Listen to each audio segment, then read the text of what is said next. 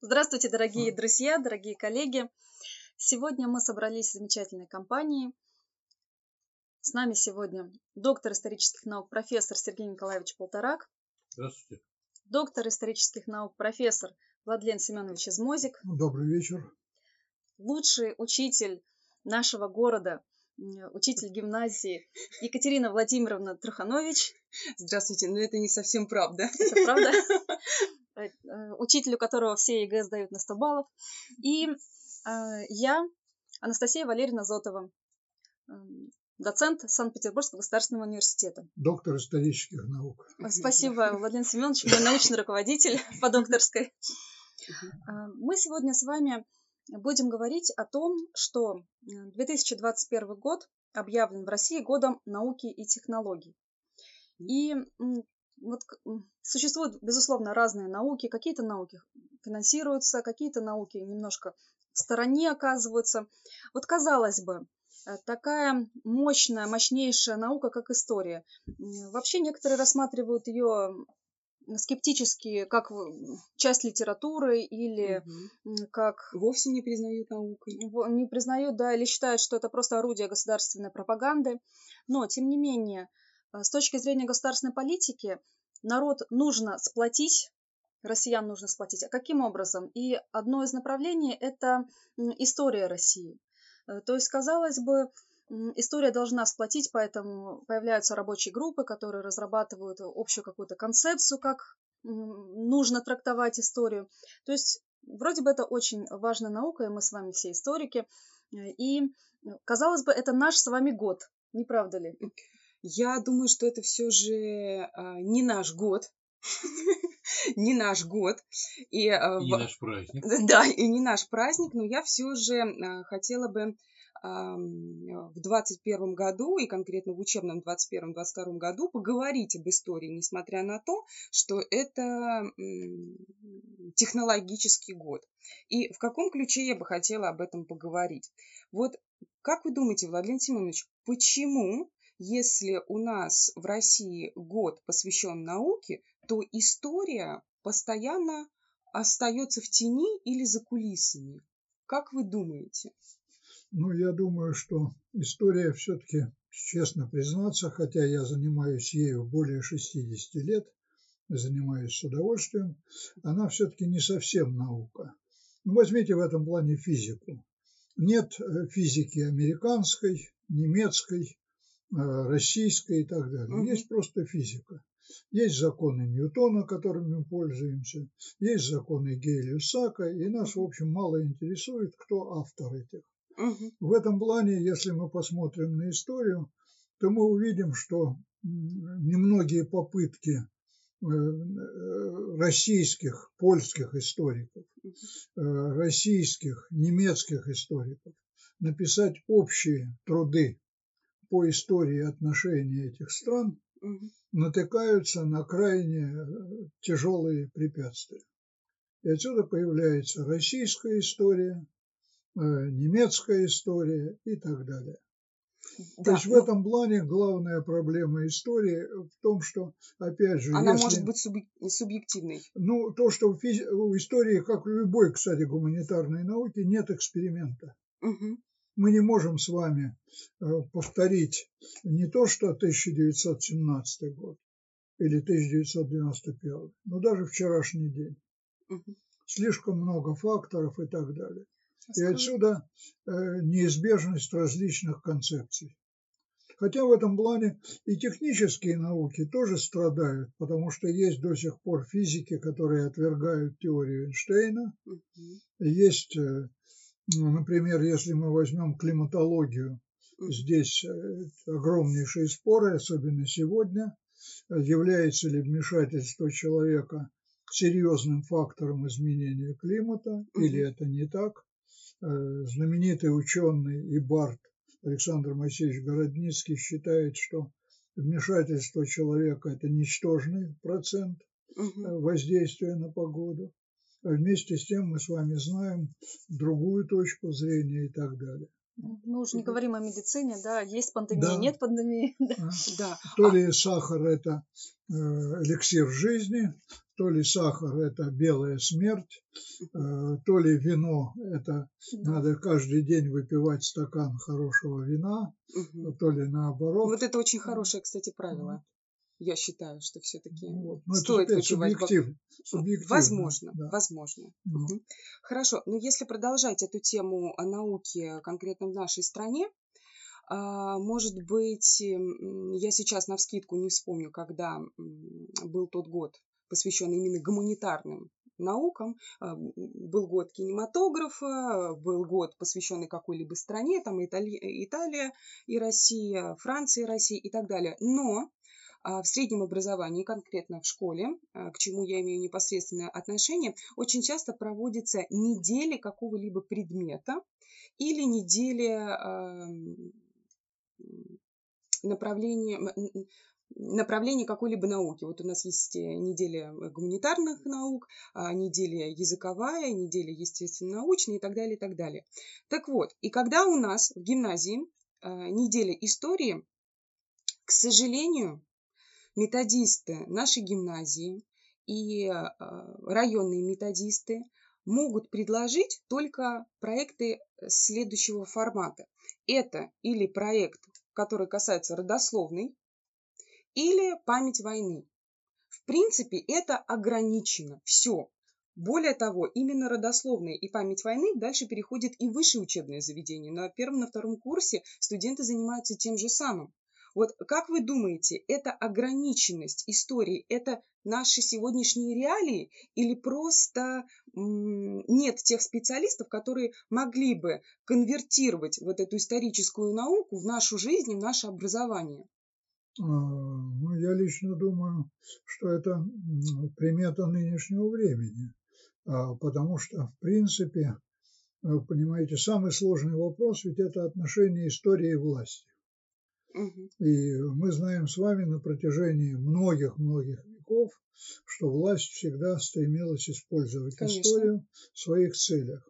В этом плане мне кажется, что вообще государственный деятель не должен заниматься историей, потому что для государственного деятеля история – это политика, опрокинутая в прошлое. Вот. Тем более в ситуации, когда историки спорить с данным государственным деятелем не имеют э, реальной возможности. И это самая сложная проблема. Да, действительно, вспоминаю даже афоризм Джорджа Оруэлла «Кто управляет прошлым, тот управляет будущим». И хотелось бы просто отметить, что, может быть, эм, с чем-то это связано, что сейчас многие вузы отказываются от изучения истории. А, вот, допустим, в вузах Самары, насколько я знаю, историю в полном объеме изучают. В Петербурге во многих вузах сначала историю России изучали два семестра, потом один семестр, и теперь во многих вузах ее не изучают вовсе или изучают в дистанционном формате, в виде, это, это очень хорошо, если две лекции всего по истории России, а дальше Политехи. несколько тестов. Политехи, да, я не хотела истории. называть этот вуз. Ну, что же называть? Политехи, курс истории лекционный курс, э, 4 часа. Угу. Две ну, это, это смешно, все. мне кажется, это просто... Э, это не смешно, это ужасно. А потом несколько семинаров, э, нужно вот э, те две темы, которые раскрыты э, в течение четырех часов, нужно их вот разжевывать на протяжении семестра.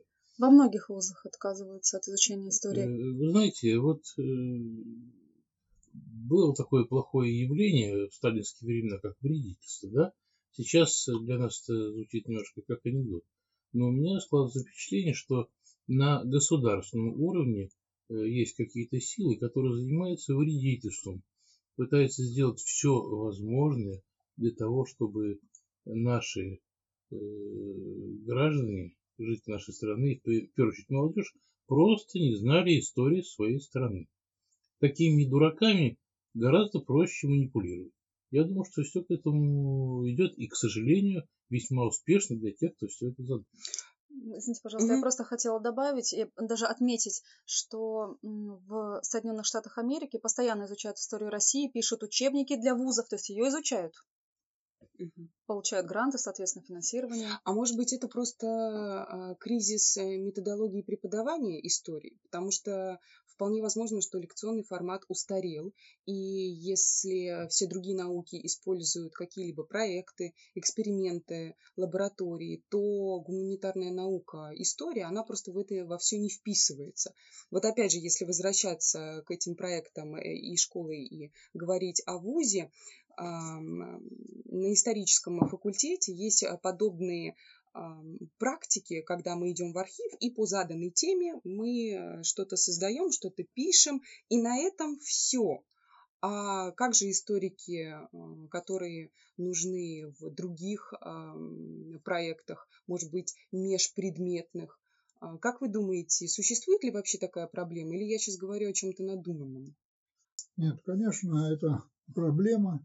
Проблема, и в этом плане я не соглашусь с Сергеем Николаевичем, что это вредительство. Это определенная логика. Э, выбираются отдельные темы из истории.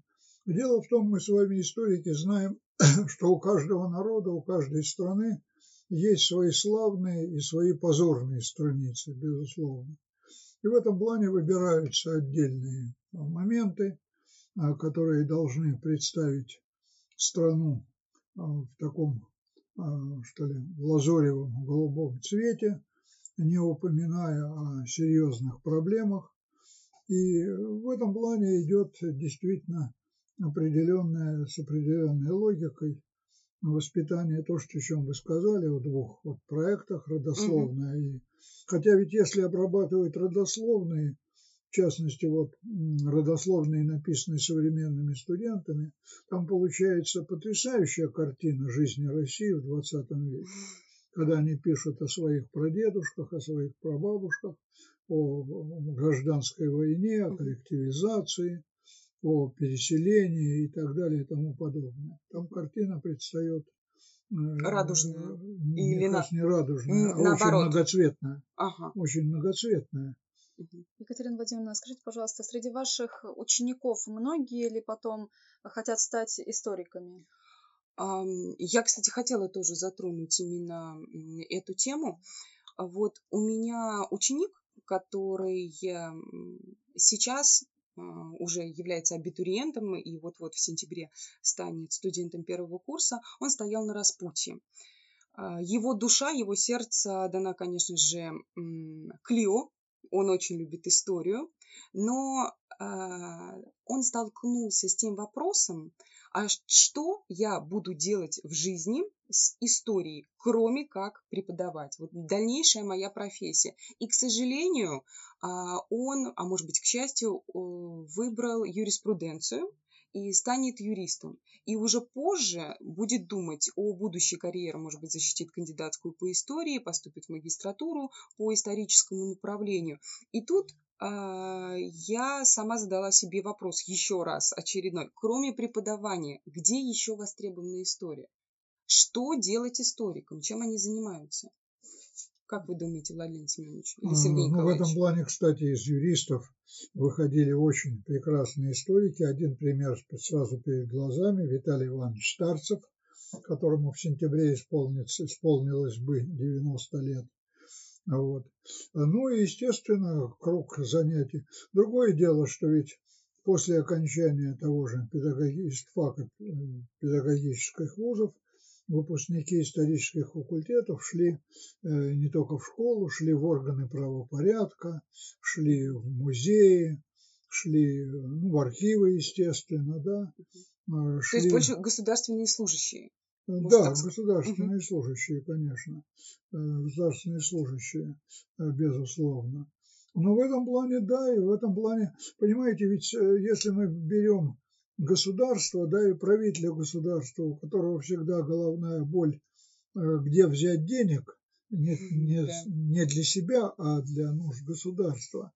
И этот пирог первыми в очереди стоят всегда военные и органы правопорядка, которые э, напоминают э, правителю, что если не дашь денег, враги завоюют, так сказать, темные силы разрушат.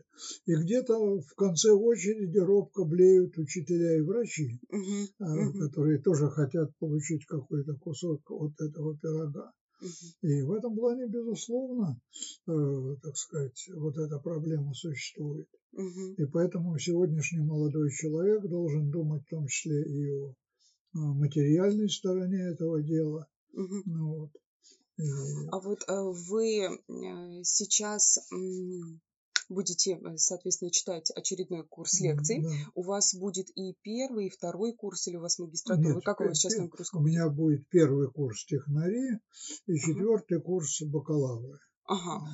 Скажите, а когда вы читаете лекции по истории России, вы видите заинтересованность ну, всегда. Я ведь э, лет 15 работал в школе, и я всегда, и потом, э, слава богу, у меня стаж 61 год уже э, трудовой деятельности, ну, минус армия, значит, два года, 59 лет ты всегда видишь в аудитории несколько пар э, глазенок, которые, которым это интересно действительно и так далее. Как правило, подслеповат.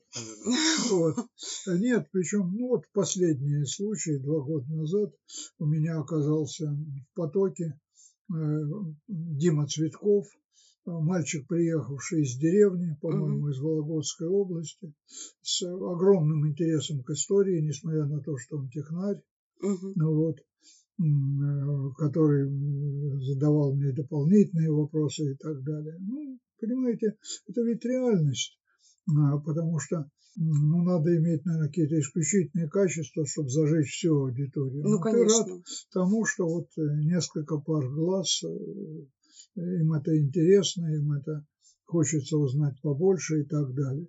Иногда возникают студенты, которые начинают с тобой дискутировать, это тоже очень хорошо, вот, а, потому что это показывает их интерес к предмету, и так сказать, я всегда а, разрешаю даже прямо в ходе лекции задавать вопросы. Владимир Семенович, а на изучение истории России сколько отводится времени в вашем вузе?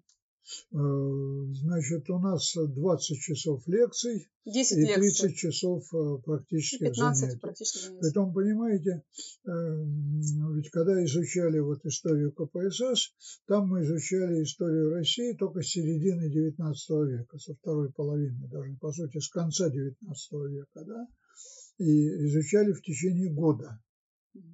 Историю России. Э, ну, историю, угу. историю КПСС. Ну, по сути дела, это была история России с конца XIX века. Да?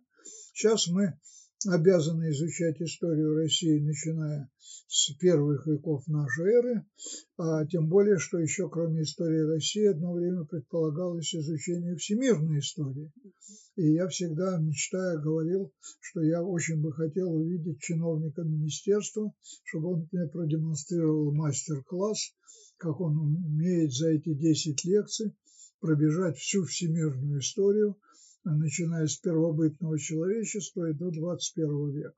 У меня так не получается.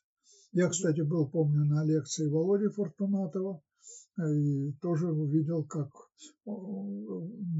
время его побеждает.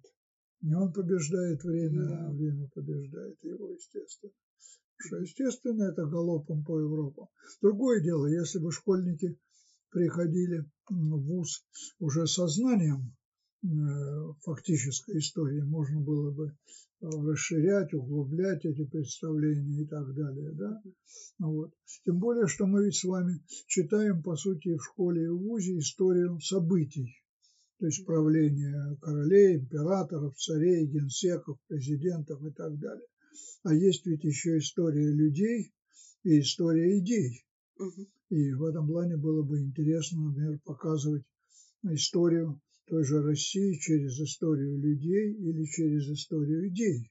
Конечно. Как менялись эти идеи, как менялись парадигмы в зависимости от времени, чем это объяснялось. Да? Но для этого необходимо финансирование и А вот, выделение. а, сокращение рабочих программ по истории, наверняка это зависит от того, что в вузах каждый год появляются новые предметы, которые сейчас востребованы. Это, например, маркетинг, да, или, может быть, какая-то сейчас расширенная, извините, я здесь не очень а, владею терминологией, ну, может быть, какая-то там социология углубленная и так далее.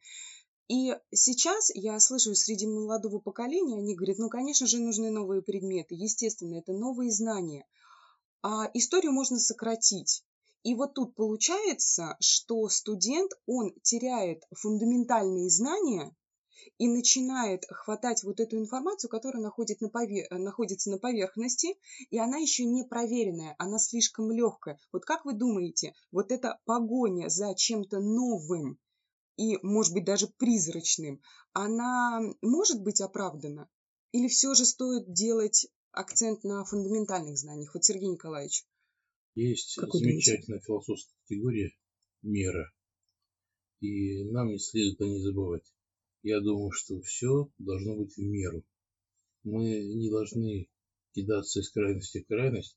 Мы можем, как говорится, держать нос по ветру и учитывать э, все современные требования веяния, но в итоге мы можем потерять то, что нарабатывалось многими-многими десятилетиями, а может быть даже веками. Поэтому есть некий стержень, есть некий фундамент, который нам необходимо сохранять. И что касается исторических знаний, то вот это именно то, что лежит в фундаменте. Не будет фундамента, любой самый красивый дом рухнет. Мы об этом должны помнить. Спасибо большое, спасибо, дорогие коллеги.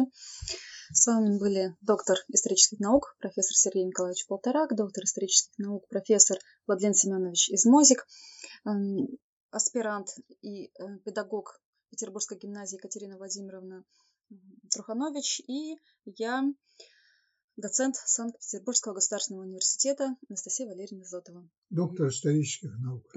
Спасибо. Спасибо. До свидания время умалчивает.